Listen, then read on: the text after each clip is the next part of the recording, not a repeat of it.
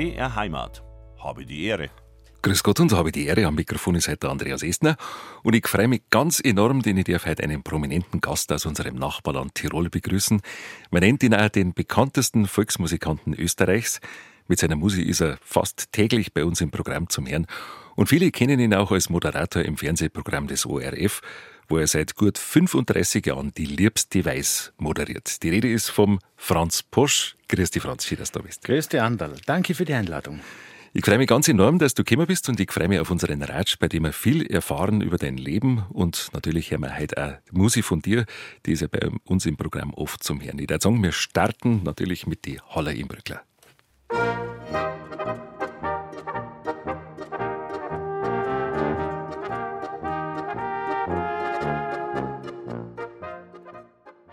Die Haller Imbrückler haben die Sendung eröffnet. Seit über 30 Jahren sind sie miteinander unterwegs unter der Leitung von Professor Dr. Franz Posch. Lieber Franz, wie machen wir es heute?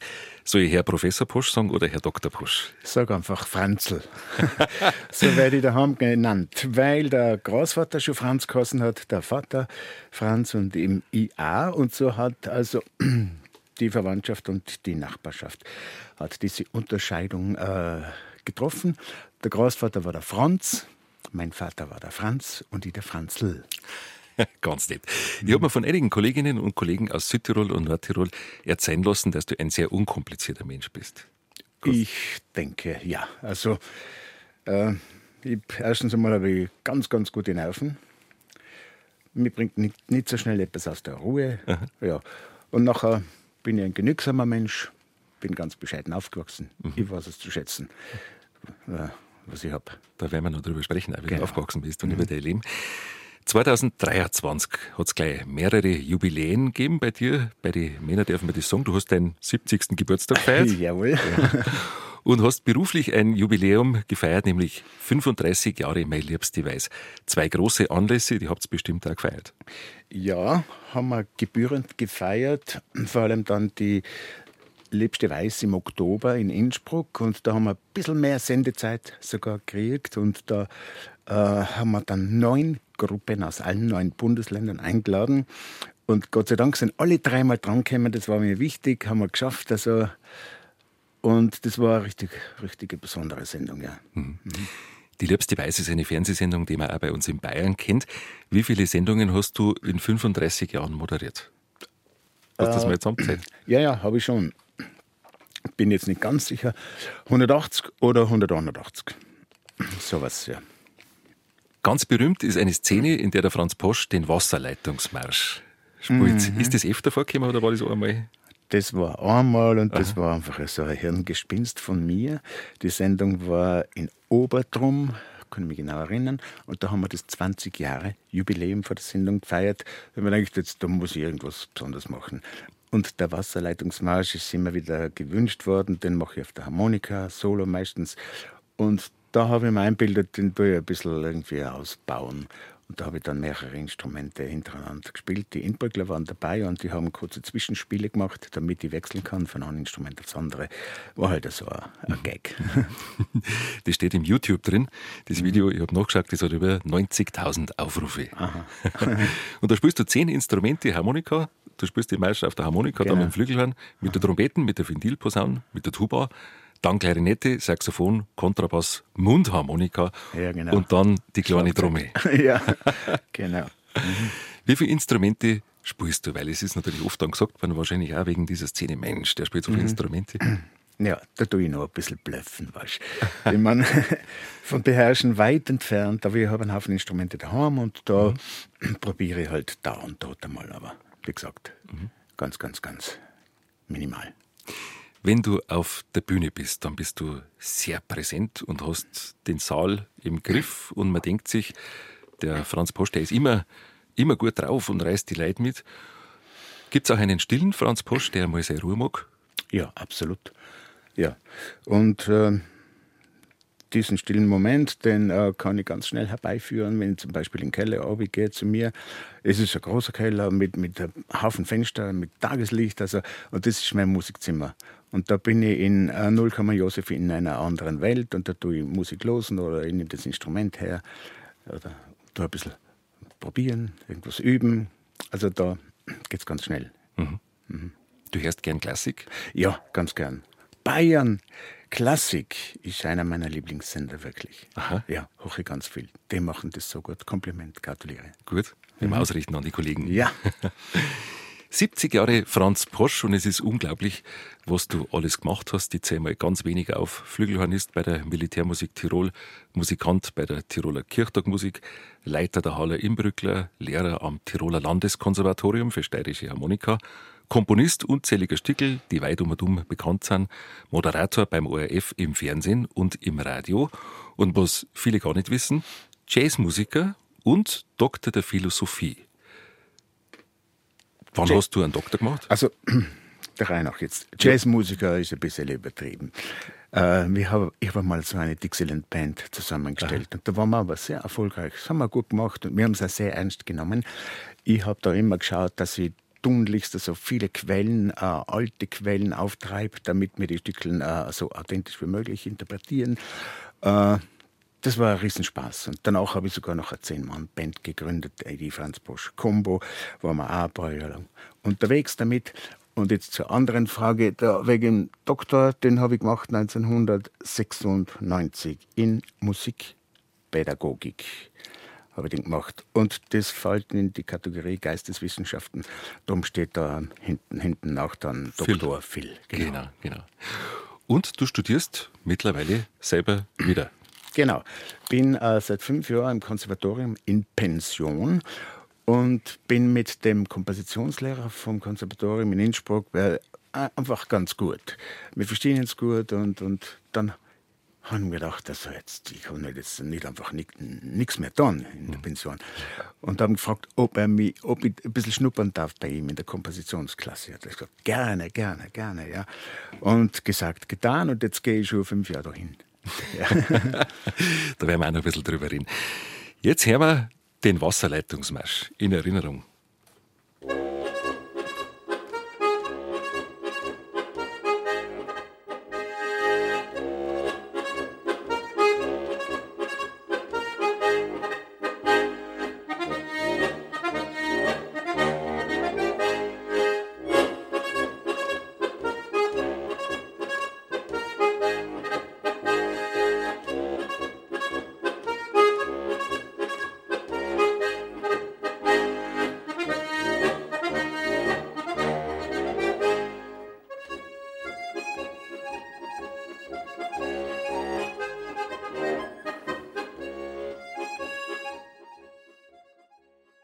Der Wasserleitungsmarsch. An der Harmonika Franz Posch. Franz, wie alt war die Aufnahme ungefähr?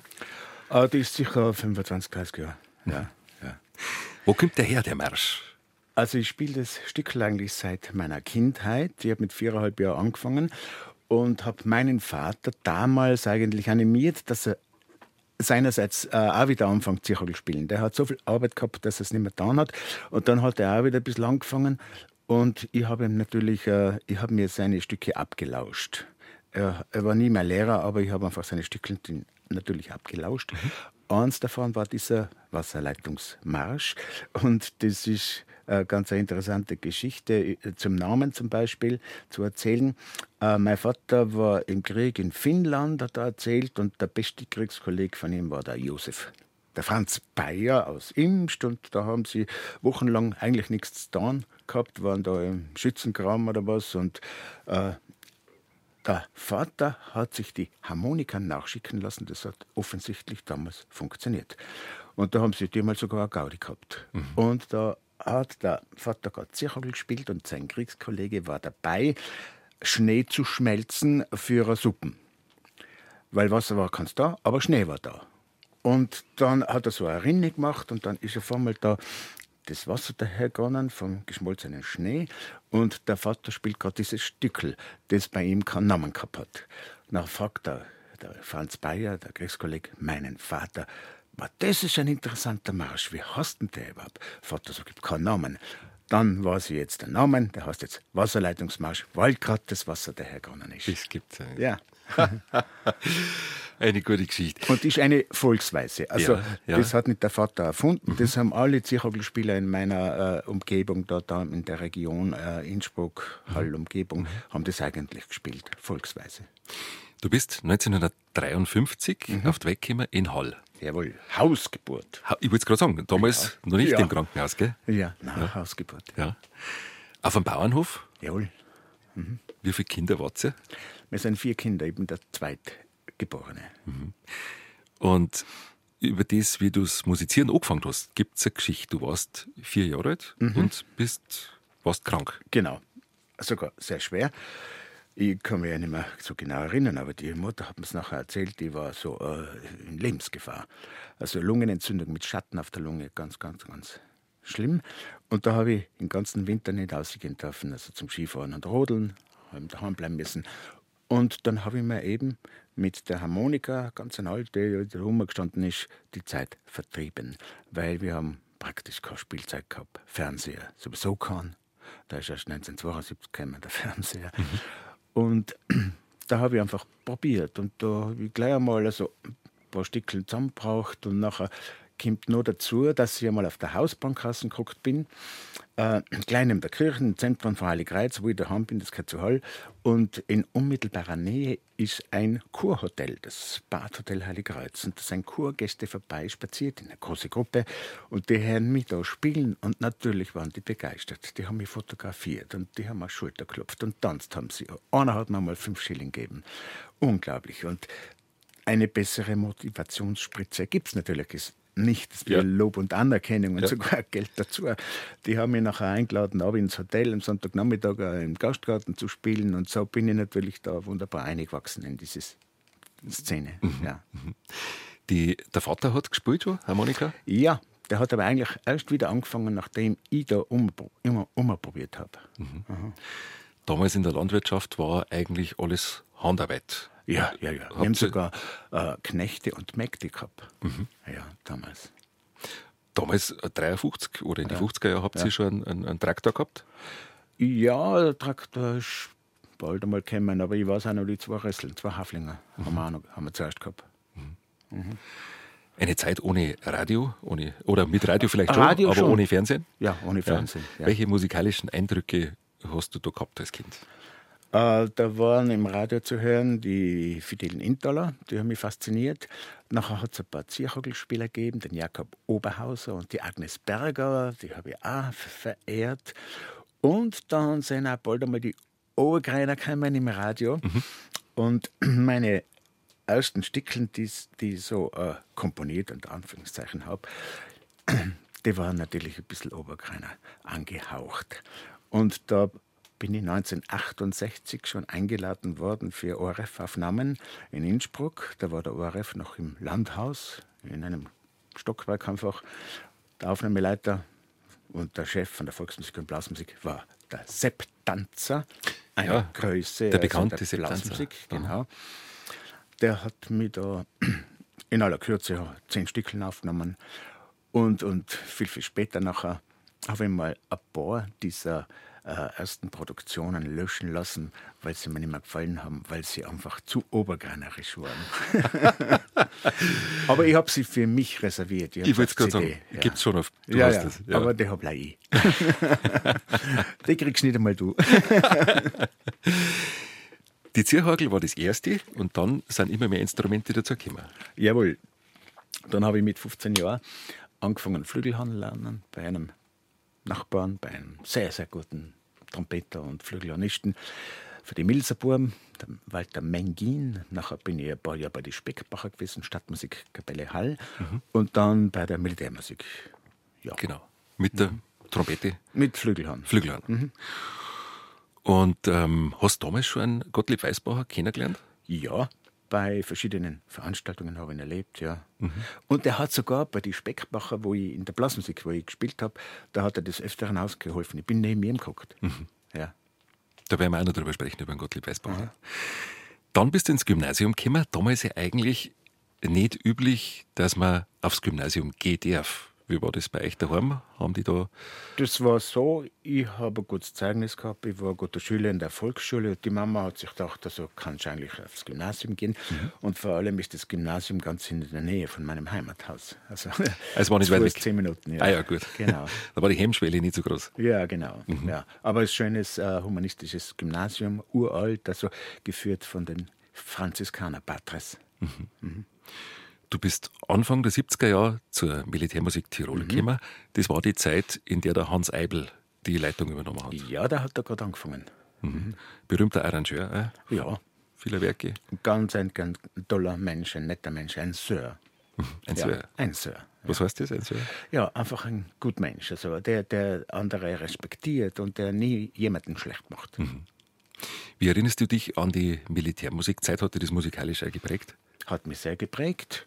Da waren natürlich rund um mich herum wunderbare Musiker und einige sind sogar Profimusiker geworden, wie der Franz Hunter. Äh, der, und der, wie heißt der gleich? Sehr wurscht, der war nachher bei den Wiener, äh, Münchner Philharmoniker, Trompeter. Ja. Rinner. Und der Rinner. Und der, ja, ja, und der Rainer. Ah, Entschuldigung, jetzt. Franz und der Franz Rainer. Und der ja. Rainer. ja, mit dem habe ich das Bett geteilt, also Stockbett. ja. Er war oben, ich war unten. Ja, das war eine tolle Zeit und ich habe das schon des Öfteren gesagt, das war die schönste Zeit meines Lebens. Also mhm. so unbeschwert und eine Gaudi haben wir gehabt und ja. wir haben noch dazu was gelernt. Mhm. Zwei Jahre war das, oder? 14 Monate. 14 Monate. Mhm. Mhm. Und danach ist dann zum Studieren gegangen. Genau, da habe ich mir gedacht, ich will was mit Musik machen. Und dann habe ich beschlossen, dass ich das sogenannte Schulmusikstudium anstrebe, damit man dann also befähigt wird, im Gymnasium Musik zu unterrichten. Man muss aber zwei Fächer haben, dann habe ich Sport dazugenommen. Das hat damals noch Leibeserziehung geheißen. Genau, ja. weißt du aber jetzt nicht mehr. Ja, ja oder Leibesübungen, das hat dann ein bisschen gewechselt, ja. Und du hast nebenbei, nehme ich an, immer viel Musik gemacht. Ja, ja, ja. ja. Habe schon während der Gymnasialzeit mit einem Schulfreund, also zu zweit, kleine Bälle gespielt, Grenzchen und so weiter. Ja. ja. Damals war die, die Abgrenzung zwischen Unterhaltungsmusik und Volksmusik noch nicht so, so deutlich wie, wie dann später. Gell? Na, genau. Das ist erst das Anfang der 70er Jahre eigentlich so richtig in Schwung gekommen dass man vor allem unterschieden hat zwischen Volksmusik und volkstümlicher Musik. Also das ist wirklich in die 70er Jahre losgegangen. Mhm. Und da habe ich das Glück gehabt, dass ich eigentlich in diese Pionierzeit hineingeboren worden bin, weil ich war da von der Stunde Null an dabei, mhm. vor allem mit der Kirchtagmusik. Genau, da kommen wir jetzt dann gleich drauf. Ja. 1974, die Gründung der Tiroler Kirchtagmusik.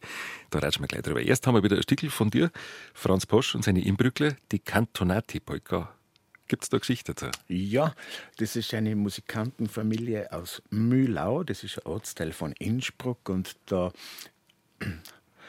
ist man einmal an mich herangetreten, zu einem äh, runden Geburtstag ein Stückel zu machen. Ja, drum Cantonati Polka. Die Familie heißt Cantonati.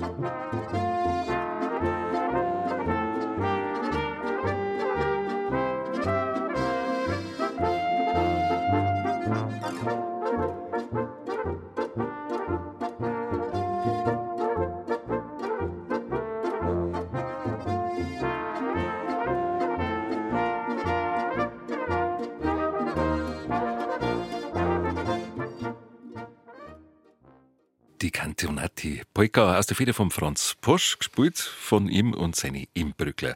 Franz, du bist für viele Musikanten ein Vorbild als Musikant, mhm. ein begnadeter Musikant und auch ein begnadeter Flügelhornist. Und wir haben vorher über deine Studienzeit gesprochen, über die Militärmusikzeit und dann über die Studienzeit. Ist dir das wahrscheinlich alles extrem leicht gefallen? Also wie ich mit dem Flügelhorn angefangen habe bei einem Nachbarn, ich habe schon gesagt, das war dieser Walter Mengin, wunderbarer Trompeter und Flügelhornist, der, der die Milser Burben auch äh, geleitet. Da habe ich mich richtig leicht getan. Also das ist gegangen also wie geschmiert und ich habe keine Ansatzprobleme gehabt und deswegen hat mich dann auch die äh, Stadtmusikkapelle Hall, die Speckbacher Stadtmusik irgendwie abgeworben und hat äh, mir angeboten, ins Konservatorium zu gehen.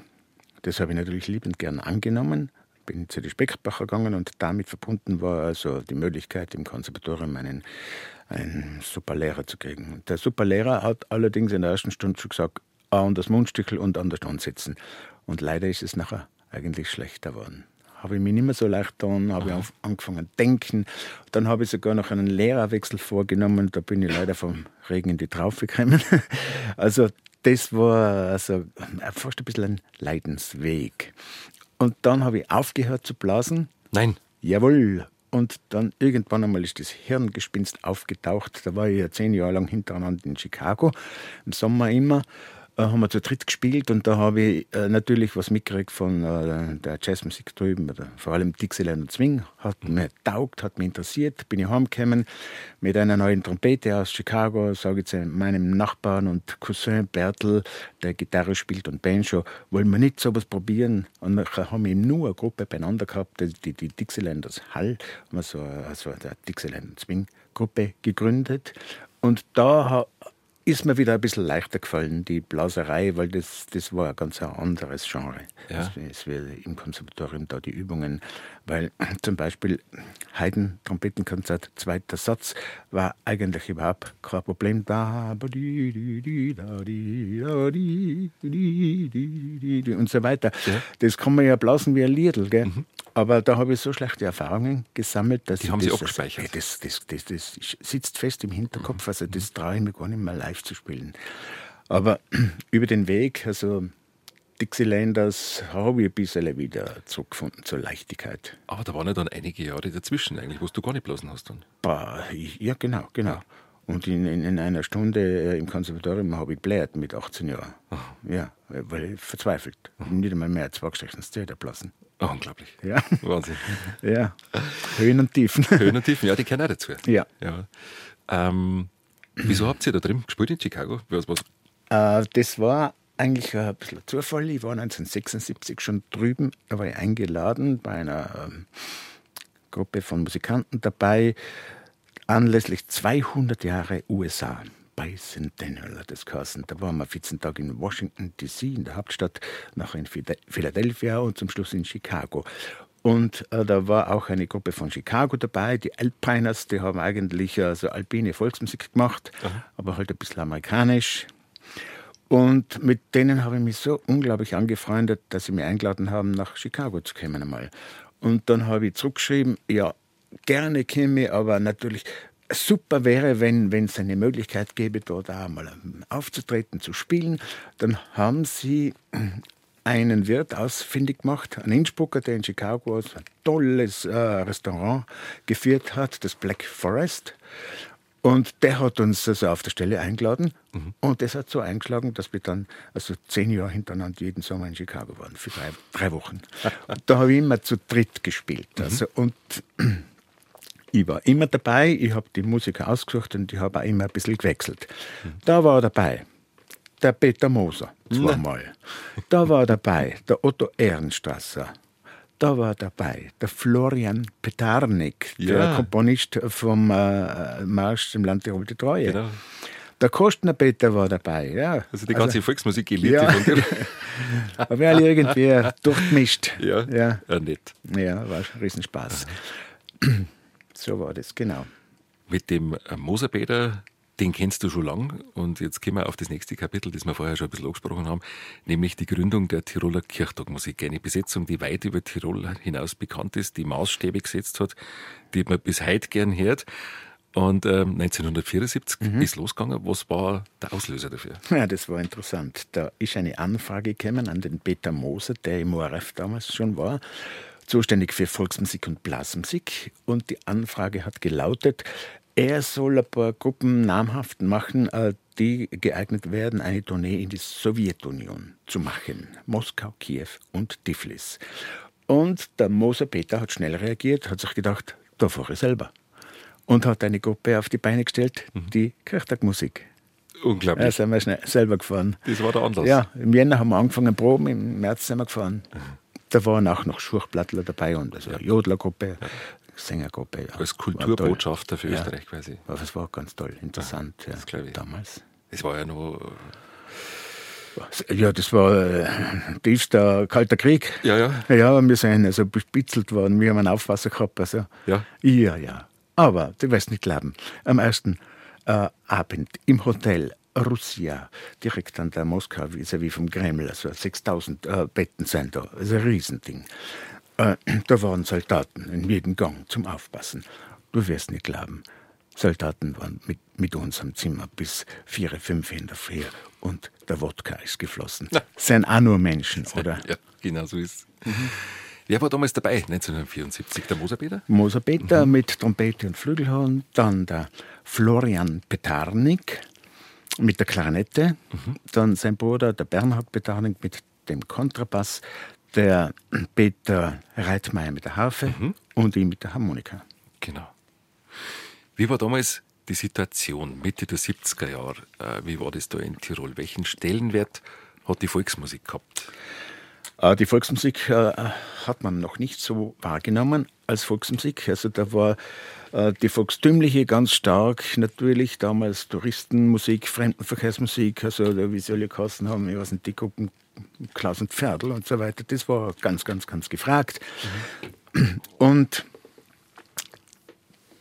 mit der Kirchtagmusik, äh, mit dem Peter Moser als Chef für Volksmusik und Blasmusik im ORF Tirol, äh, ist es gelungen, also da wirklich das Bewusstsein äh, zu erwecken und zu schärfen für Volksmusik. Also das sind Veranstaltungen gewesen, dann, die vom Radio mitgeschnitten worden sind und dann auch gesendet. Äh, die, die, waren überlaufen. Die Leute haben die Säle gestürmt und waren ganz neugierig, was jetzt da passiert. Und wir haben da quasi Erziehungsarbeit geleistet. Und es hat nicht lang gedauert. Dann haben die Leute tatsächlich gemerkt, es gibt auch eine Volksmusik neben der volkstümlichen Musik. Und die muss man pflegen. Deswegen ist auch der Tiroler Volksmusikverein dann ins Leben gerufen worden. Ja. Und jetzt, glaube ich, sind wir auf einem ganz guten Weg. Und die Liebste Weiß zum Beispiel, die tragt auch dazu bei, dass, dass die Leute so wissen, aha, da geht es um Volksmusik und nicht mhm. um irgendwelche kommerzielle Musik. Letztendlich ist es ja um, um Geschmacksbildung gegangen. Oder? Genau, ja. genau, genau. Da haben wir Erziehungsarbeit geleistet. Ich glaube, das ist ganz gut gelungen. Und da waren wir allerdings ein bisschen Spätzünder. Muss ich an erster Stelle Bayern lobend erwähnen, Aha. weil da, da hat es viel früher schon angefangen. Da hat es einen Kim Pauli gegeben, da hat es den Van der Wastel gegeben. Die haben das viel früher schon also, äh, gepflegt und, und da hat man es sehr viel früher schon gewusst, also, dass es Volksmusik gibt und was das ist. Mhm. Und dann ist Salzburg auch äh, sehr, sehr bald dran gewesen, also über, mit dem Tobi Reiser und, und seine Musikanten.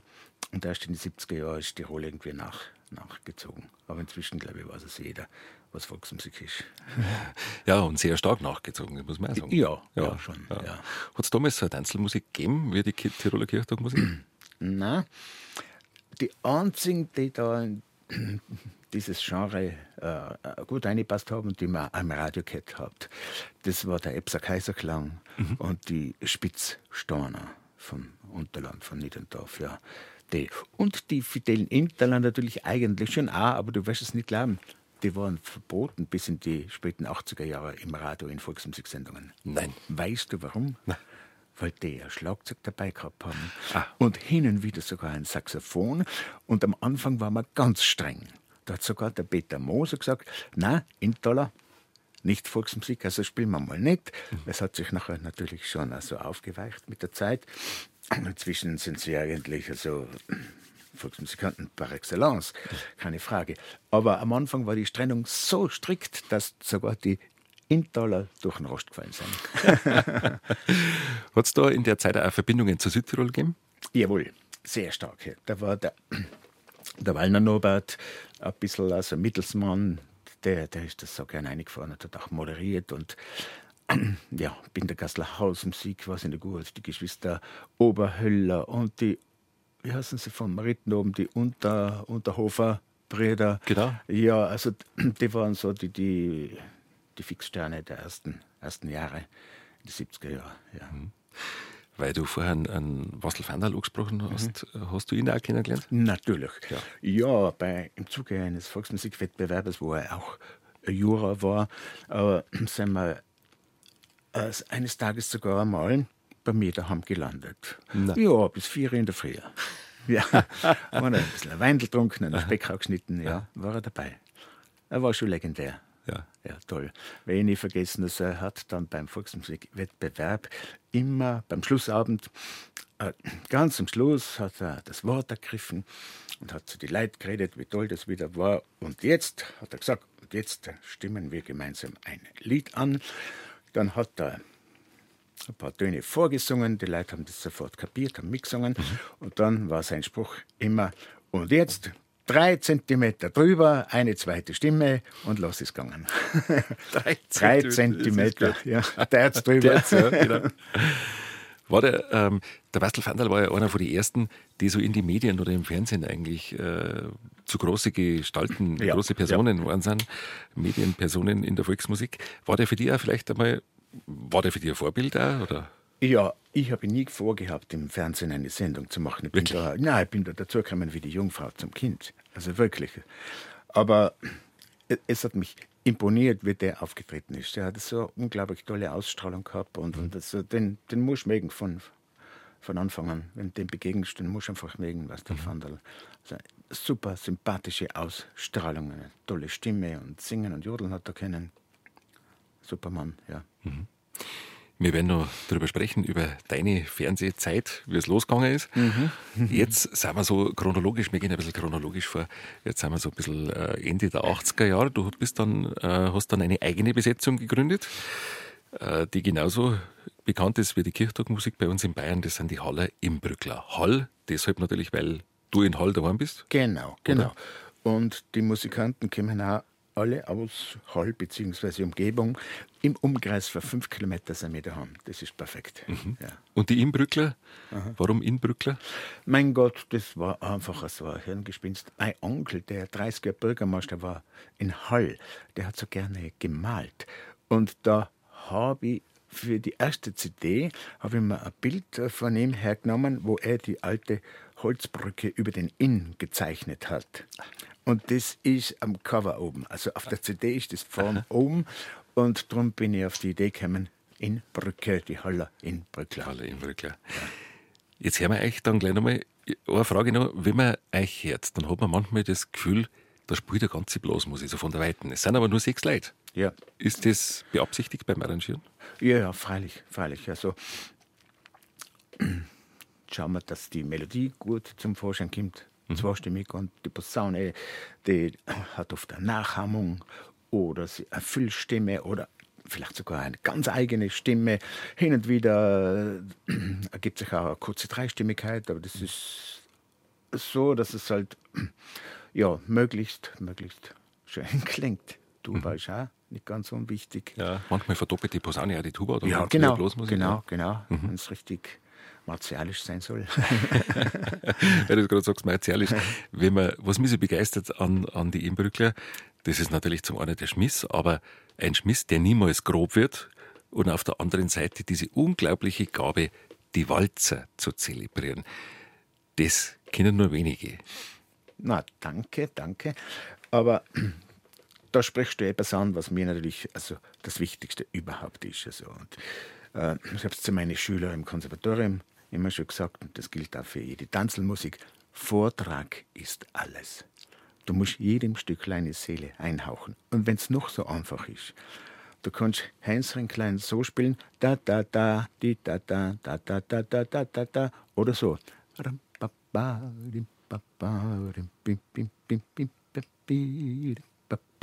Also das sind Welten dazwischen. Also. Mhm. Und unglaublich wichtig ist in diesem Zusammenhang der Rhythmus, das Timing. Also da, da, da gibt es also im Vortrag, da gibt es so viele Möglichkeiten. Äh, ein paar Noten vielleicht Spur zu beschleunigen und dafür nachher wieder bremsen oder, oder äh, abgesehen von, von, von der Lautstärke, Crescendo, Decrescendo oder wie, äh, ein bisschen einbremsen wieder. Also so viele Möglichkeiten und die machen es eigentlich aus dann. Mhm. Ja. Stichwort Walzer. Mhm.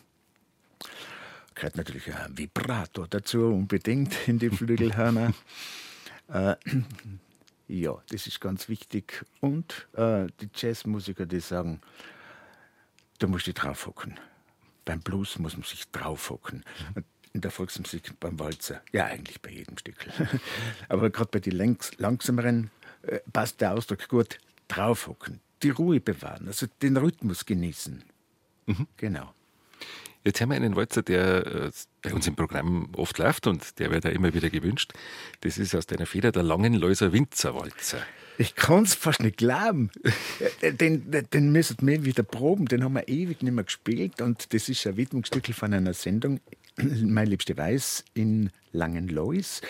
Und die war noch gut, da habe ich diese Partie gehabt vom Schröpfer Hans. Ja. Da haben sie eine Geigen, eine Flöte, eine Oboe sogar. Ja, ja. Und das habe ich denen auf den Leib geschneidert. Und viele Sacherstückeln, sogenannte Widmungsstückeln, was ich für jede Sendung mache, äh, tue ich natürlich auch hernehmen oder probieren für die Inbrückler, weil wenn sie schon sind, die Stückeln, vielleicht funktioniert es auch mit den Inbrückler. Ja, das haben wir dann mit den Inbrückler einmal probiert und ich denke, ja, geht eh, funktioniert auch. Aber wie gesagt, wir haben es ewig nicht mehr gespielt. Es gibt ja nicht. die Noten wieder aufschlagen. Ja, jetzt bin ich neugierig, mir fällt gar nicht mehr ein, das Thema. Ich weiß gar nicht mehr, wie es geht. Spiele ja, mal. Ein außergewöhnliches Thema, ganz schön. Mhm.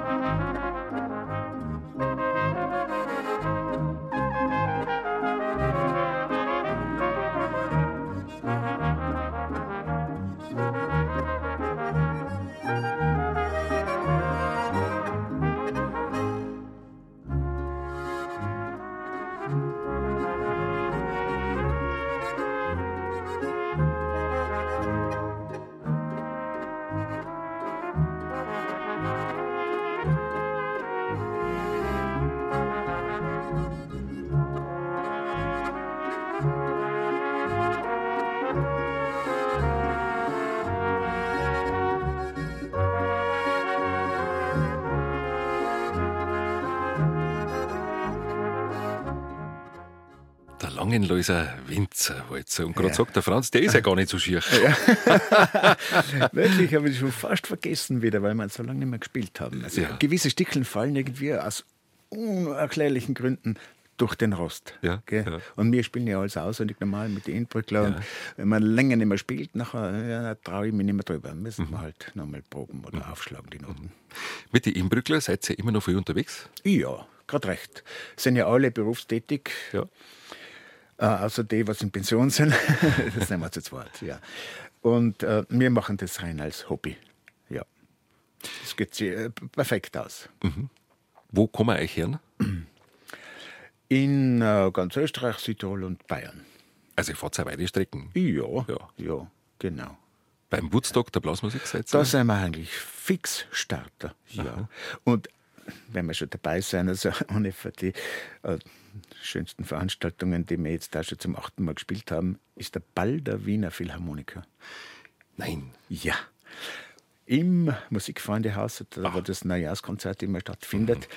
Mhm. Äh, da sind wir schon zum achten Mal jetzt dabei gewesen, äh, hintereinander und äh, spielen natürlich nicht im Goldenen Saal, weil da spielt das Straußorchester und der Big mhm. Band abwechselnd, aber da gibt es viele Säle, also kleinere, das, hat, das geht ja drei, vier Stockwerke in die Erde, Obino, mhm. und da haben wir im hölzernen Saal gespielt allerweil. Und äh, ja, mit großem Erfolg. Da kämen die Philharmoniker zu horchen. Aha, inzwischen sind wir richtig Freunde geworden. Mhm. Ja. Und das sind also nette Menschen kommen ja die meisten von der Blasmusik, gerade ja. die Bläser, ja. ja. Die haben also Verständnis und die, die, schätzen das, das taugt mir schon, die schätzen das sehr, so wie wir spielen. Mhm, ja. Das glaube ich. Ja. Wir Amateure. Ja. ja, wirklich. Wir sind alle blutige Amateure. Äh, aber du, äh, du hast studiert?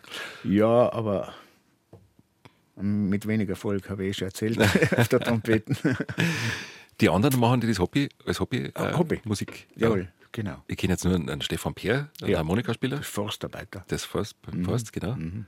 Schreibt wunderschöne Stücke. Ja, ja, schreiben ist übertrieben, weil er kann keine Noten. Ah ja. Nein, aber ihm fallen Stückeln ein, das spielt er nachher auf der Harmonika mir vor, ich schreibe es auf die Noten Aha. und äh, vieles davon spielen wir nachher auch mit den Brückler, weil er hat so grandiose Ideen. Ja. Und das ist manchmal eigentlich fast ein Vorteil, wenn man keine Ahnung hat von Noten weil er muss sich ganz auf den Bauch verlassen.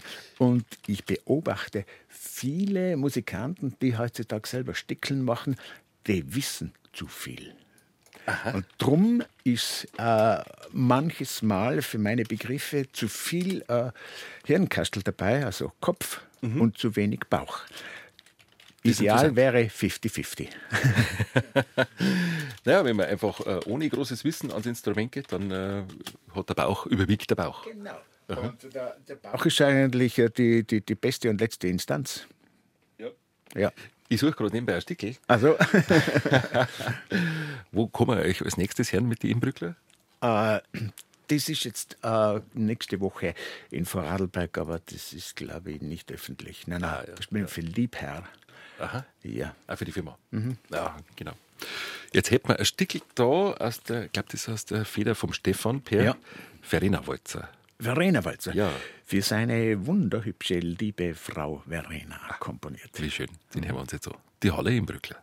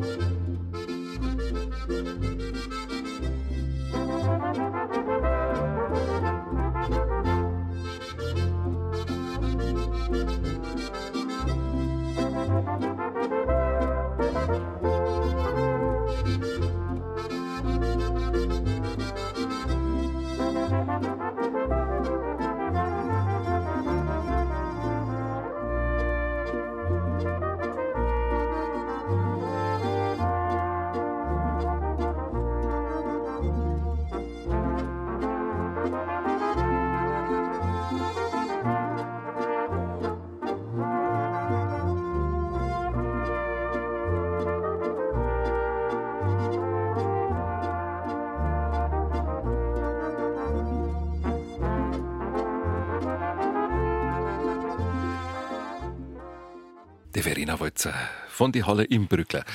Franz, der war auch wieder nicht schnell, dieser Walzer. Ihr habt ihn zelebriert. Ja, ja, also das ist mir wichtig. Fällt wieder ins äh, Kapitel Vortrag ist alles. Auch jedes Stückel äh, braucht sein gewisses Tempo. Das ist bei den Walzer wichtig, das ist bei den Bayerischen wichtig und ganz wichtig bei den böhmischen Polkas zum Beispiel. Mhm.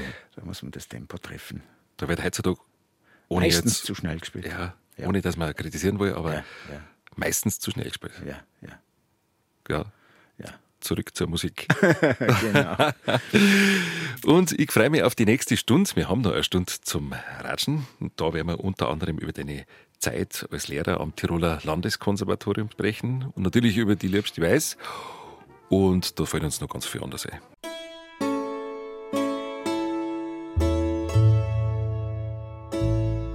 BR Heimat. Habe die Ehre. Habe die Ehre und grüß Gott zur zweiten Stunde. Da sind wir wieder. Servus, der Andreas Estner ist am Mikrofon. Heute mit einem prominenten Gast für alle, die gerade eingeschaltet haben, aus unserem Nachbarland Tirol. Zu Gast ist heute bei uns der Franz Posch. Lieber Franz, wie taugt's dir bei uns? Ah, es ist richtig gemütlich. Also ich, ich genieße es, muss ich ganz ehrlich sagen. Das Danke für die Einladung. Ja, sehr gerne. Ich gerne daheim und äh, ja, du lockst ja aus mir alles heraus. Ich, ich gebe alles preis. Du gibst alles preis. ich freue mich auf die nächste Stunde. Wie taugt es dir in Minga? Kommst du öfter her? Ja, also äh, da besteht ja eine Seelenverwandtschaft, möchte ich mal sagen, Ja? zwischen Tirol und Bayern. Hm. Schön.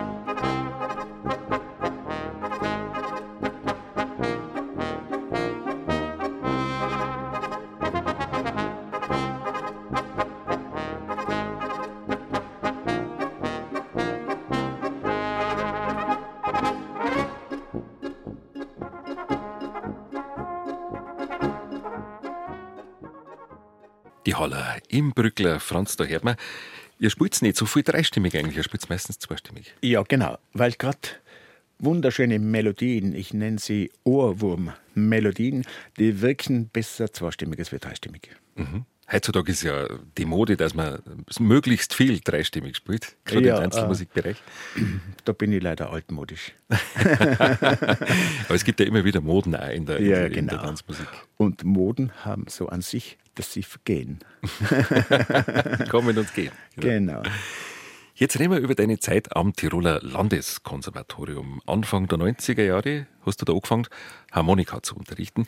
Und ähm, Volksmusik zu studieren, das gibt es noch gar nicht so lange, wie man meint. Nein. Wann ist das losgegangen? Äh, angefangen hat es also mit äh, Harfe und Hackbrett. Also die Nachfrage war da so groß, dass man den Otto Ehrenstrasser gebeten hat, im Konservatorium in Innsbruck, also da eine Ausbildung also voranzutreiben.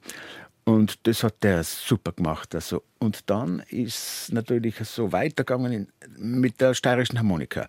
Die Musikschulen haben äh, urgiert im Landeskonservatorium, äh, was ist los? Also alle wollten steirische lernen, es gibt keine Lehrer. Dann ist es natürlich also so weit vorgedrungen, dass der Otto Ernstlasser zum Direktor gesagt hat, wir brauchen jetzt einfach einen Harmonikalehrer. Und dann haben sie mich gefragt und ich habe das liebend gerne 20 Jahre gemacht. Eine, ein, ein, ein richtiges Studium als Hauptinstrument des Steirische. Genau. Natürlich äh, müssen die Schüler inzwischen auch unglaublich viele Nebenfächer auch absolvieren. Aber äh, man kann auf der steirischen äh, wirklich abschließen mit einem Zeugnis. Mhm. Was muss man da jetzt machen auf der Steirischen? Jetzt nur ganz kurz. Äh, Schlussprüfung, also ungefähr 50 Stückeln vorbereiten. Die Jury sucht nachher aus, die Kommission, ein paar Stückeln. Und dann äh, habe ich immer verlangt, auch Stegreif spielen, Dann habe ich verlangt, äh, äh, Lieder begleiten mit Vorspiel und Zwischenspiel und allen vier Tonarten, die auf der steirischen halt üblich sind. Äh, das sind so die wichtigsten Parameter, ja genau. Mhm. Weißt du, wie viele Studentinnen und Studenten dass du unterrichtet hast in den 20 Jahren? Nein, weiß ich nicht, aber so 25, 30 werden es schon sicher gewesen sein. Mhm. Ja. Mhm. Da waren einige dabei, die, die dann auch durchgestartet sind? Ja. Die man überregional kennt? Genau, sogar der Herbert Bixner war einmal ein Jahr bei mir. ja. Jetzt, wenn du so viele Studenten äh, gehabt hast in der ganzen Zeit und äh, dann kennst du ja unglaublich viele Musiklehrer im Land Tirol und darüber hinaus oder auch Musikanten, die in bekannten Gruppen spielen. Mhm. Das heißt, wo du hinkommst, kennst du eigentlich jemand? Ja, das ist so. Und dann kommt mir auch zugute, dadurch, dass ich so viel unterwegs bin mit den Inbrückler, lerne ich auch immer wieder neue Gruppen kennen. Mhm. Das hilft mir bei der Auswahl für die Gruppen zur liebsten Weiß. Mhm. Und du bist lange schon dabei beim Alpenländischen Volksmusikwettbewerb? Jawohl, äh, in der Jury. In ja, der Jury? Ja, genau. Mhm. Und hast dadurch einen großen, großen Überblick? Genau, da habe ich schon des Öfteren also Gruppen entdeckt, die ich nachher für die liebste Weiß verwendet habe. Mhm. Die diatonische Harmonika hat ja in den letzten 20 Jahren eine unglaubliche Entwicklung mitgemacht. Also ich kriege das immer nur ab und zu so am Rande mhm. mit, was alles machen, was alles ausprobieren, äh, Instrumente neu bauen lassen mit verschiedenen Knöpfen genau. und so weiter. Ja. Wie hast du das erlebt? Ja, ich wundere mich nach wie vor, dass der Boom immer noch anhaltet, weil ich vor 20 Jahren schon glaubt, das, das wird jetzt wohl bald einmal vorbei sein. Aber der Boom ist ungebrochen. Und wie du gesagt hast, also, äh, es gibt da Musikanten, die experimentieren am Instrument, wollen den einen oder, anderen Ton noch dazu haben. Und äh, in der Literatur suchen sie um und also angefangen von äh, Chorälen, wie es der Andi Salchiker schon äh, eigentlich sehr, sehr oft gemacht hat, äh, bis zu äh, jazzartigen äh, Melodien. Unterhaltungsmusik, sowieso alles, alles, alles Mögliche geht auf der steirischen. Dico Dico habe ich schon gehört auf der steirischen. Ich bin ganz äh, überrascht. Und äh, du wirst nicht glauben, sogar zeitgenössische Musik gibt es auf der steirischen. Ja. Habe ich selber schon was gemacht einmal, Aha. sogar aufgenommen, Live-Mitschnitt mit ganzem Orchester, Aha. zeitgenössische Musik. Mhm. Ziemlich, ziemlich, schräg, aber interessant. du bist äh, dann 1996 Hast du promoviert? Jawohl. Mhm. Wie ist das gekommen? War da langweilig? Kann ich mir nicht vorstellen. Äh, nein, es war so. Äh, der Professor Josef Sulz, der übrigens den Volksmusikwettbewerb ins Leben gerufen hat, 1974 war da der erste, der war mein Professor in der Schulmusikausbildung. Und da schließt man ja ab mit dem Magister. Und dieser Professor Sulz hat dann äh, einen Lehrgang äh, eingerichtet in Innsbruck für Musikpädagogik, ein Dissertantenseminar. Und da hat er eigentlich, äh, ja, er hat um Studenten geworben, hat äh, alle möglichen Abgänger, Schulmusikabgänger hat er angesprochen, unter anderem auch mich. Wir haben gesagt, schau dir das an, bin ich hingegangen in dieses Dissertantenseminar Musikpädagogik und es war von Anfang an einfach äh, eine Wonne. Man hat so viel gelernt und das war so lustig. Und wir waren eine Familie, sechs, sieben Studenten und der Professor. Und wir sind dann auch immer ins benachbarte Gasthaus gegangen, ein Bier trinken und haben da weiter diskutiert. Es war einfach äh, erhebend. Und man muss natürlich in jedem Semester so eine Seminararbeit abliefern und referieren, habe ich auch gemacht. Und irgendwann einmal kommt der Zeitpunkt, da sagt er, jetzt müssen wir uns aber um ein Dissertationsthema kümmern. Und dann hat mir vorgeschlagen, das Thema über den Gottlieb Weisbacher, der gerade verstorben ist. Und das habe ich auch liebend gerne angenommen und habe dann tatsächlich 96 fertig gemacht. Gottlieb Weisbacher, der hat ja lange Zeit begleitet da reden wir gleich drüber. Zuerst ja. hören wir jetzt einmal ein Stück von ihm, äh, die Fidelen Intaler mhm. im Zillergrund.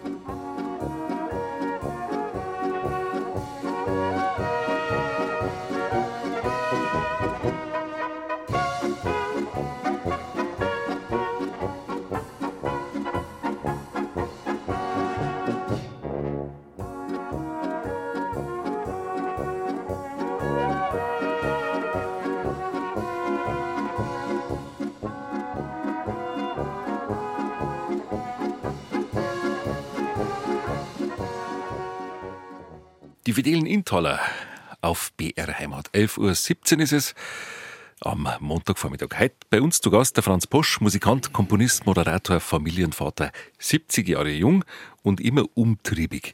1996 hast du promoviert mit Mitte 40, bist Doktor der Philosophie und das Thema ist sehr interessant. Du hast eine Doktorarbeit über Gottlieb Weisbacher geschrieben. Du hast kurz vorher angeschnitten, wie das Thema ist. Worum mhm. geht es in dieser Dissertation? Ähm, Weisbacher kann man auf viele Arten angehen. Ja, es war äh, so, dass der Gottlieb Weisbacher verstorben ist und dann ist äh, dem Professor dieses Thema eingefallen. Also der Weisbacher hat schon also eine äh, riesige Breitenwirkung äh, gehabt und ob man da jetzt da das nicht ein bisschen aufarbeiten soll, das habe ich dann getan. Ich habe das Thema gern angenommen und habe ganz äh, vorne angefangen in Wörgl, wo er aufgewachsen ist, also, und die Musikszene dort beleuchtet, habe sämtliche Zeitungen, lokalen Platteln in erster Linie studiert, was da alles passiert ist und da bin ich drauf gekommen, also das war also ein Hotspot an äh, Musik, möchte nicht sagen Volksmusik, Blasmusik, alles ist mhm. möglich ist was passiert, Chormusik. Da hat es so viele Gasthäuser gegeben im Wörgl, hat auch damit zu tun gehabt, dass äh, damals auch diese Gisela Bahn gebaut worden die ist, die von Kitzbühel über, von Wörgl über Kitzbühel dann nach Graz führt, also eine neue Linie. Und da sind ganz viele ausländische äh, Arbeiter da gewesen. Die Gasthäuser waren voll, offensichtlich jeden Tag. Und da ist gesungen worden und auch gerauft und Tote hat es gegeben, Messerstechereien, alles ist passiert. Da ist der Gottlieb Weisbacher aufgewachsen, in diesem Milieu, in diesem musikalischen Milieu und äh, war begeisterter Blasmusikant und war bei der Arbeitermusik als junger Flügelhornist. Und ganz interessant, damals war alles, wir reden jetzt da von die 20er Jahre, war alles zweifach. Also rot und schwarz sozusagen. Ja, äh, ja die Arbeitermusik war, war so. die Roten, die Bürgermusik waren die Schwarzen. Aha. Bei den Chören hat es auch alles paarweise doppelt gegeben. Das ja, so, ja bei den bei die, bei die Sänger, bei den Trachtenvereinen, alles doppelt. Äh, heute ist es ja noch so, bei, bei den äh, Naturfreunden ist zum Beispiel ist Rot äh, äh, entstanden aus mhm. dem roten Milieu. Und die anderen sind, was weiß ich, was die hassen, also die Bergfreunde und so. Mhm. Alles doppelt. Und da ist er zum Beispiel in die Arbeitermusik hineingewachsen. Und dann ist er übersiedelt nach Innsbruck, ist er zu der Post gekommen und seinen ganzen Werdegang habe ich da halt genau aufgezeichnet und habe irgendwie herausgefunden, wo er seine Ideen hergehabt hat. Das hat schon in Wörgl angefangen und hat es gute Musikanten gegeben. Ja? Ja. Aha. Da ist er einfach in die Szene hineingewachsen. Hat es solche Besetzungen schon gegeben vorher? Äh, nein, dieser Größe nicht. Er hat ja selber zu fünft angefangen mit die Lusting, die fünf Lusting Intaler. Ich habe alle Aufnahmen. 1930 haben sie in Innsbruck äh, zehn Schallplatten aufgenommen. Das heißt 20 Stückeln vorne und hinten, mhm. Rohrstickel. Ach so, ja, ja. Maximal drei Minuten ungefähr äh, äh, haben der Platz gehabt. Darum haben sie die Stickeln müssen auch kürzen oder verlängern, wenn sie zu kurz waren. haben sie gesagt, es sollte einfach drei Minuten dauern. Ich habe sie alle. Da haben sie nur gehabt, der Flügelhorn, das war der Weißbacher, nachher der Klarinettist, der, äh, der Sepp, äh, wahrscheinlich haben Sepp Kassen nachher, der Posaunist, der Sepp Geschwanden, glaube ich. Dann der Sepp Ott war eigentlich der Chef, der Zierhagelspieler, und der Sepp Höbling mit der Harfe. Zu fünft. Und dann allmählich haben sie noch eine äh, Tuba dazu genommen. Dann äh, hat die Posaune mehr Platz gekriegt zum Improvisieren und Füllstimme äh, auszuüben. Ähm, weil vorher hat die Posaune gleichzeitig gebastelt mhm. und so Figuren eingemacht halt. Mhm. Interessant. Und dann ist der Tuba dazu gekommen, dann Schlagzeug und äh, zum Schluss noch ein zweites Flügelhorn. Dann war die Besetzung, die Acht-Mann-Besetzung äh, schließlich benannt. Das ist aber, das hat gedauert bis, bis in die 40er Jahre. Aha. Aha. Damals waren die, die Melodien, seine Melodien, waren die damals schon so, wie sie dann später waren? Die Einfälle?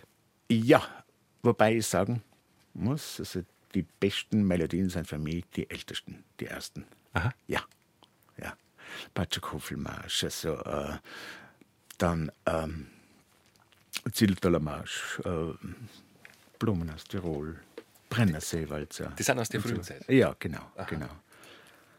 Ungefähr 440 Stücke hat er komponiert. Aha. Vieles davon, also einiges davon auch für Blasmusik arrangiert. Er war nach auch Kapellmeister in Natas und bei der Postmusik war er Kapellmeister, hat so manches Stück auch für Blasmusik dann erweitert. Ja, war ein guter Mann und eigentlich auch Autodidakt, Naturtalent, hat sich alles selber beigebracht. Wie prägend war er für Tirol? Ich meine, jetzt von der Außenansicht her ist, wenn man Weißbacher hört, dann denkt man sich automatisch, das ist Tirol. Ja, sehr prägend. Man ja. hat die damals im Radio sehr viel gehört.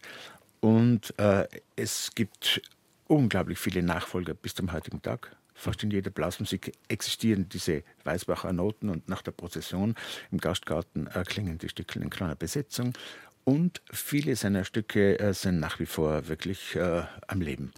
Mhm. Die genannten. Ja, die genannten. Mhm.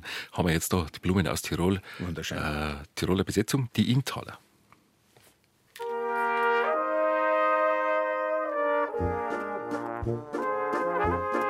Musik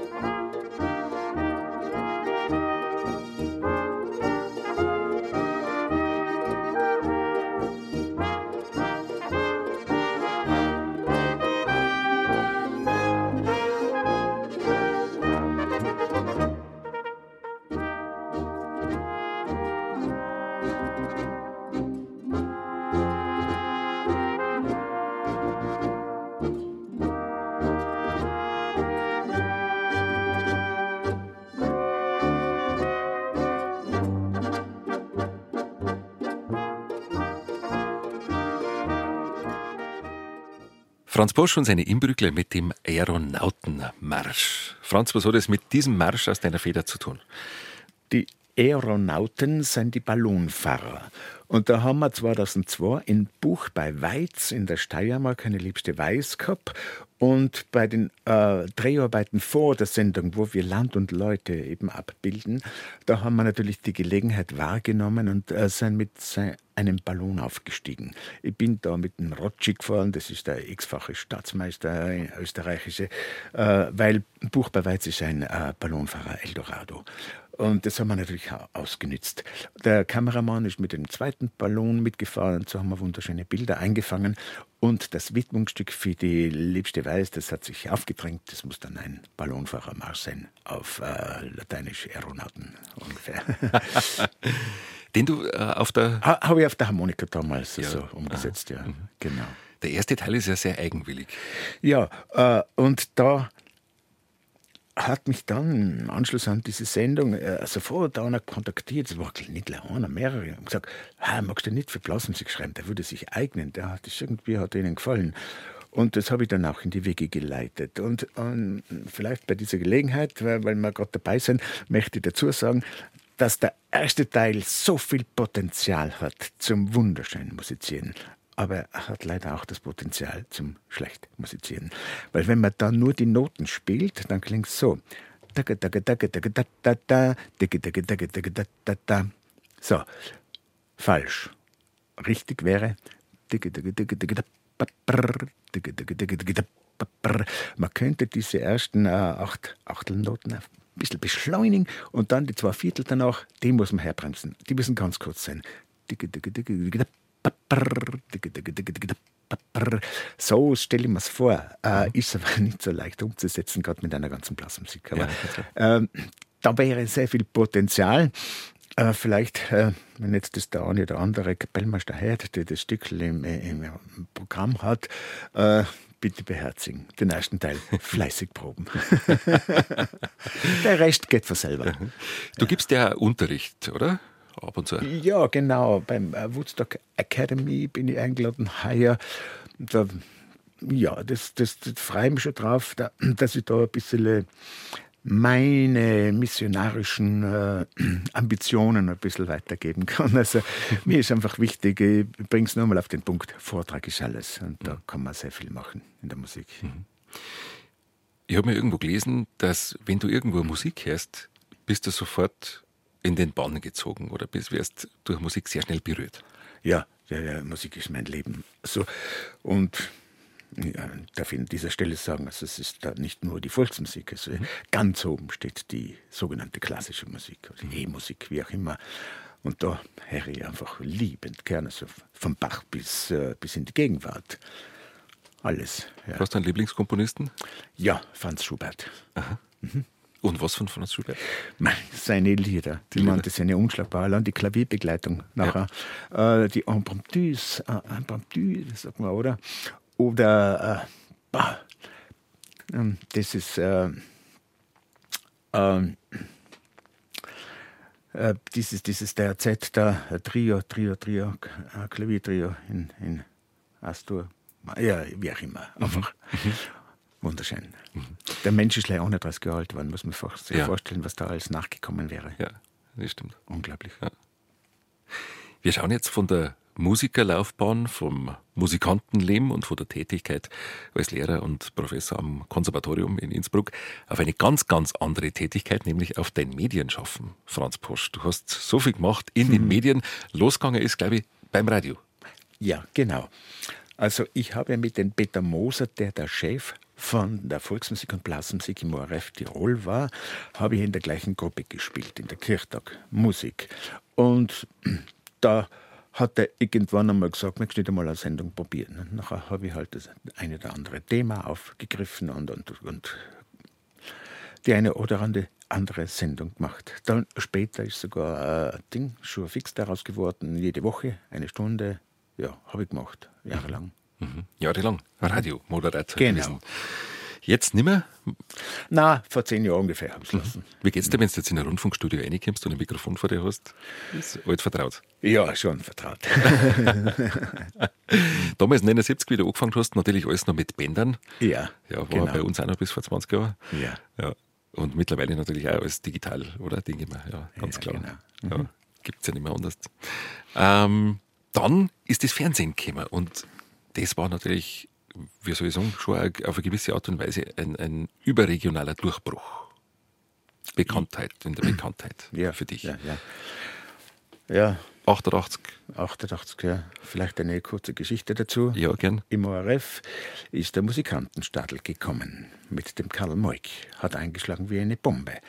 Dann hat der damalige Generalintendant, wie es geheißen hat, Gerd Bacher, ein äh, kultursinniger Mensch, äh, hat gesagt, okay, wenn es jetzt den Musikantenstadel gibt, dann möchte er gerne ein Pendant dazu mit echter Volksmusik. Dann ist das klingende Österreich gekommen mit dem Sepp Forcher. Und dann äh, hat der Peter Moser und ich äh, haben wir, äh, äh, großen Gefallen gefunden am, am klingenden Österreich. Aber wir haben gesagt, irgendwas geht nur ab. Es geht ab, so eine Volksmusiksendung, äh, wo live musiziert wird, im Wirtshaus, da wo die Volksmusik eben hinkehrt. Und er hat es ein paar Mal äh, vorgebracht bei Sitzungen. Sie haben ihm in Wien damals äh, alle also die kalte Schulter gezeigt und haben ganz im Gegenteil haben gesagt, also, äh, das geht nicht, funktioniert nicht und der hat nicht locker lassen. Irgendwann haben sie gesagt, okay, wenn unbedingt Schiffbruch erleiden willst, nachher probier's. Haben wir die Chance gekriegt und haben da diese erste Sendung im Jänner 1988 gemacht und Gott sei Dank nicht Schiffbruch erlitten. Dann haben wir gesagt, jetzt müssen wir gleich eine zweite, einmal ist keinmal, gleich eine zweite nachstoßen, die haben wir im März gemacht. Und dann äh, haben wir Einladungen gekriegt von Vorarlberg, wir sollten es dort auch machen, das war dann im Mai. Und so haben wir uns irgendwie durchs Hintertürtel äh, hineingeschlichen ins Programm.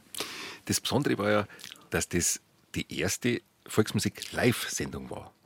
Genau. Das war eben das, was nicht üblich war. Darum haben sie ja in Wien, die Experten haben alle gesagt, das tut man nicht, eine Musiksendung live. Das Fernsehen ist das noch nicht üblich. Wie lange hat die Sendung dauert damals? Am Anfang dreiviertel Stunde, dann nochmal eine Stunde, das ist gewechselt, ja. Das heißt, alle Musikanten sind da. Du bist als Moderator bist da. Und dann kommt irgendwann das Rotlicht Genau, und dann geht's los. genau. Wie ist dir da gegangen? Weißt du das noch? Ja, bei der ersten Sendung habe ich schon die Hosen voll gehabt, weil ähm, ich habe das nie gemacht vorher. Ja. Ich bin als Nichtschwimmer ins Wasser gekupft. Äh, und ich war auch nicht des Langen und Breiten als Moderator vorgesehen. Das war recht kurzfristig. Der Peter Moser von der Kirchtagmusik, wir haben ja da bei der ersten Sendung selber gespielt, der hat auf einmal gesagt, und reden musst du. Weil ich kann das nicht, ich mag das nicht. Ja, nachher habe ich es gemacht. Mit 35 damals. Genau, genau. Wie ist dann weitergegangen? Ich meine, du, du kommst in die Sendungen so locker rüber. Bist du heute noch manchmal äh, angespannt oder nervös? Nein, Gott sei Dank, also überhaupt nicht nervös. Wir haben ja zwei Tage vorher so intensive Proben und die gehen mir dann schon so auf die Nerven, dass ich mir die Sendung herbeisehne. Man denkt jetzt nichts lieber, als wir jetzt da endlich das rote Licht und das endlich losgeht. Gleich ratschen wir nochmal weiter über diese Sendung. Äh, zuvor haben wir wieder ein Stück von dir und zwar den Rosawald. Ein sehr beliebtes Stück bei uns in Bayern. Sehr oft, wird sehr oft gewünscht. Gibt es da einen Hintergrund? Jawohl, habe ich ursprünglich mit der Ziehharmonika gespielt und auch aufgenommen und gewidmet meiner Gemahlin Rosa. Ah, sehr schön.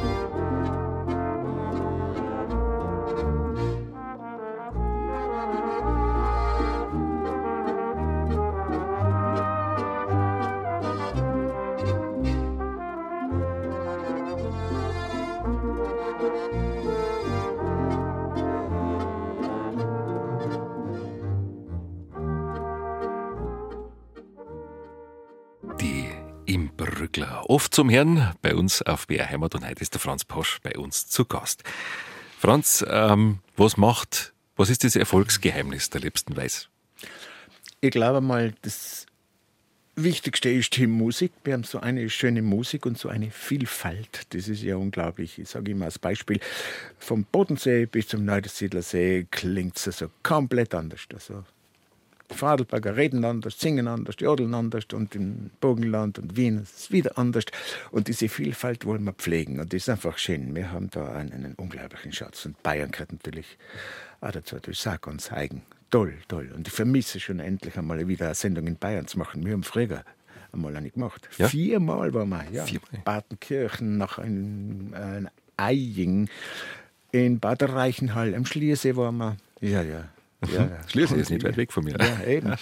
Jetzt wieder höchste Zeit, ja. weil Bayern gehört dazu, ist auch eine unglaubliche Vielfalt in der Volksmusik. Das ist auch Oberbayern, Niederbayern, ja. unterschiedlich, oder? Ja, tatsächlich. Na, und was gehört nur dazu? Also die Musik, dann die Landschaft und die Gebräuche, was so existieren in den verschiedenen Regionen, sagen wir auch her.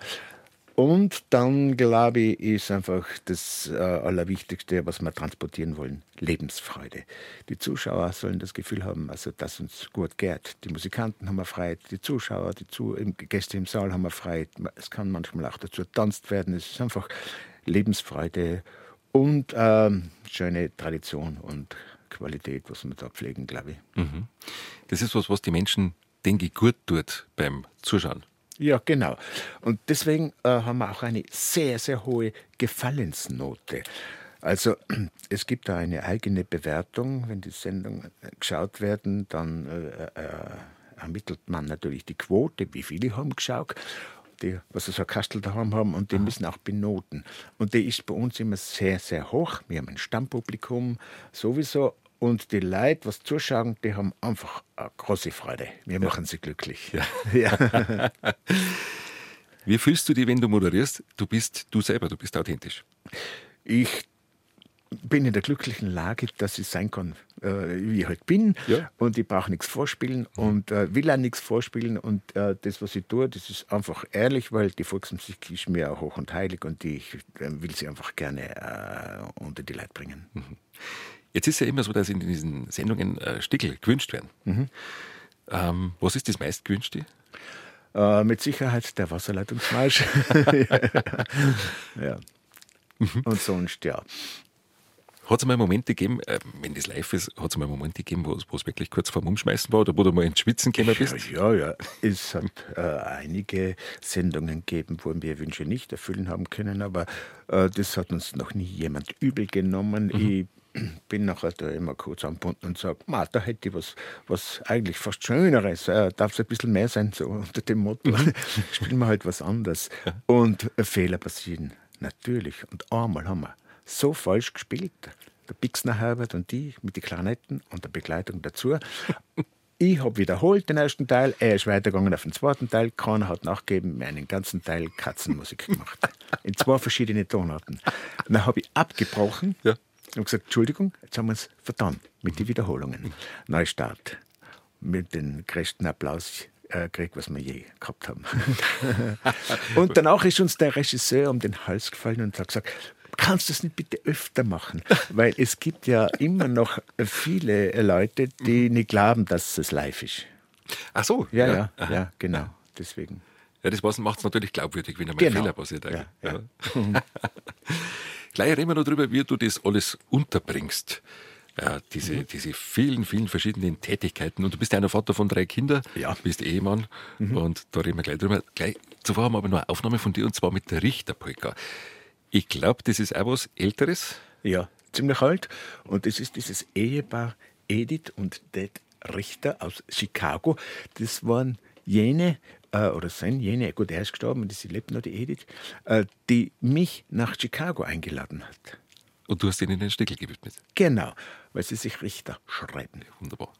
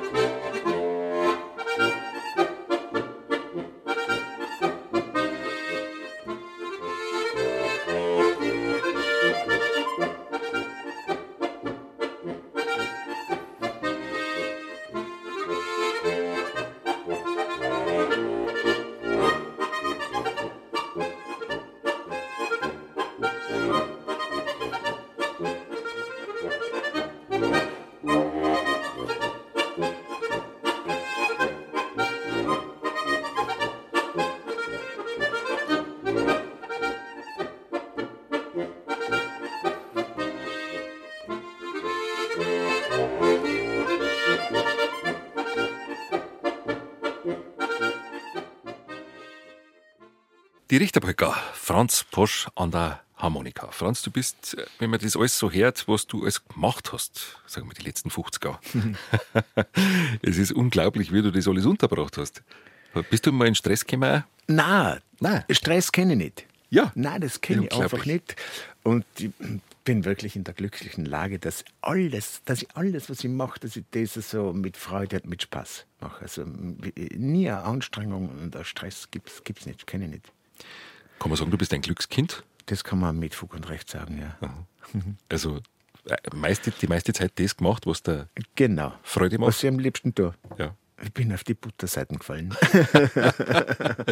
Schön, wenn man das sagen kann. Ja. ja. Aber ich glaube, äh, einen Ausgleich braucht man dann doch, wenn man viel unterwegs ist. Als Musikant kommt man spät heim, spät, wenig schlafen manchmal ja. und dann. Ja. Du, und da magst du Sport? Du, Sport, ja, mache ich gern. Also Winter Skifahren sowieso bisschen wandern im Sommer. Fußball spielen tue ich wahnsinnig gerne. Spiele ich jede Woche, manchmal zweimal sogar. In der Halle. Ja, in der Halle? Ja, ja. ja heute spiele ich noch. Heute? Ha, habe mich schon eingetragen am Handy, weil da wird immer nachgefragt, wer Kindballer, habe ich mich schon eingetragen. um sieben Fußball, nein, Entschuldigung, um sieben gehe ich vor, sogar noch Gymnastik. Mhm. Ja. Und um acht in einer anderen Halle dann spielen wir Fußball. Mhm. Und danach gehen wir ein Bier trinken. Da habt ihr recht. Ja. Gehört dazu. genau. Wir haben ja gesagt, du hast äh, letzten August, äh, vergangenen August, hast du einen 70. gefeiert. Ja. Mhm. Schaust mhm. immer noch top aus. Danke. Das liegt auch am Sport vielleicht? Ja, schon. Ja.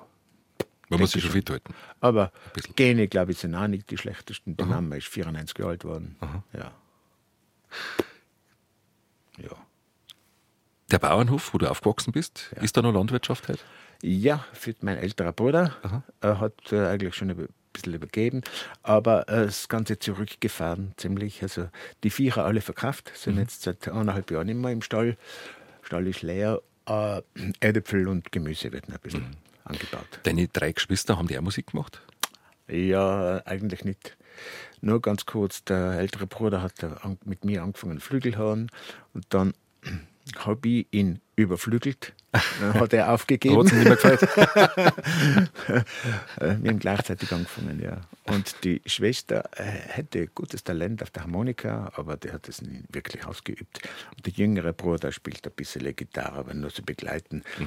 Ist aber ein guter Unterhalter, kann in, Gesell in Gesellschaft so einen Haufen Lieder singen und ist da, ja, recht unterhaltsam. Mhm.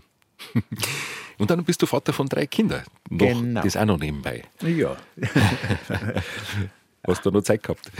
Ja, ja, ja. ja. Machen deine Kinder auch Musik? Ja, ja. Also die Tochter, älteste Kind von mir, ist eine ledige Tochter, vor der Ehe habe ich die gekriegt. Ähm, die hat mich jetzt übrigens so Ende, Ende August zum Opa gemacht. Ja, schön. Ja, zum ersten Mal. Gratuliere die hat in der Schule schon immer vorgesungen und hat Gitarre gelernt, ein bisschen in der Musikschule. Äh, dann äh, mein äh, Erstgeborener, der Severin, der hat in Wien eine Tonmeisterausbildung gemacht und jetzt macht er in Wien noch die Ausbildung zum Musiklehrer, mhm. Schlagzeug hauptsächlich und Klavier. Und der Jüngere, der Valentin, der ist jetzt 21 geworden, äh, tut ein bisschen äh, am Klavier herumklimpern. Ja. Mhm.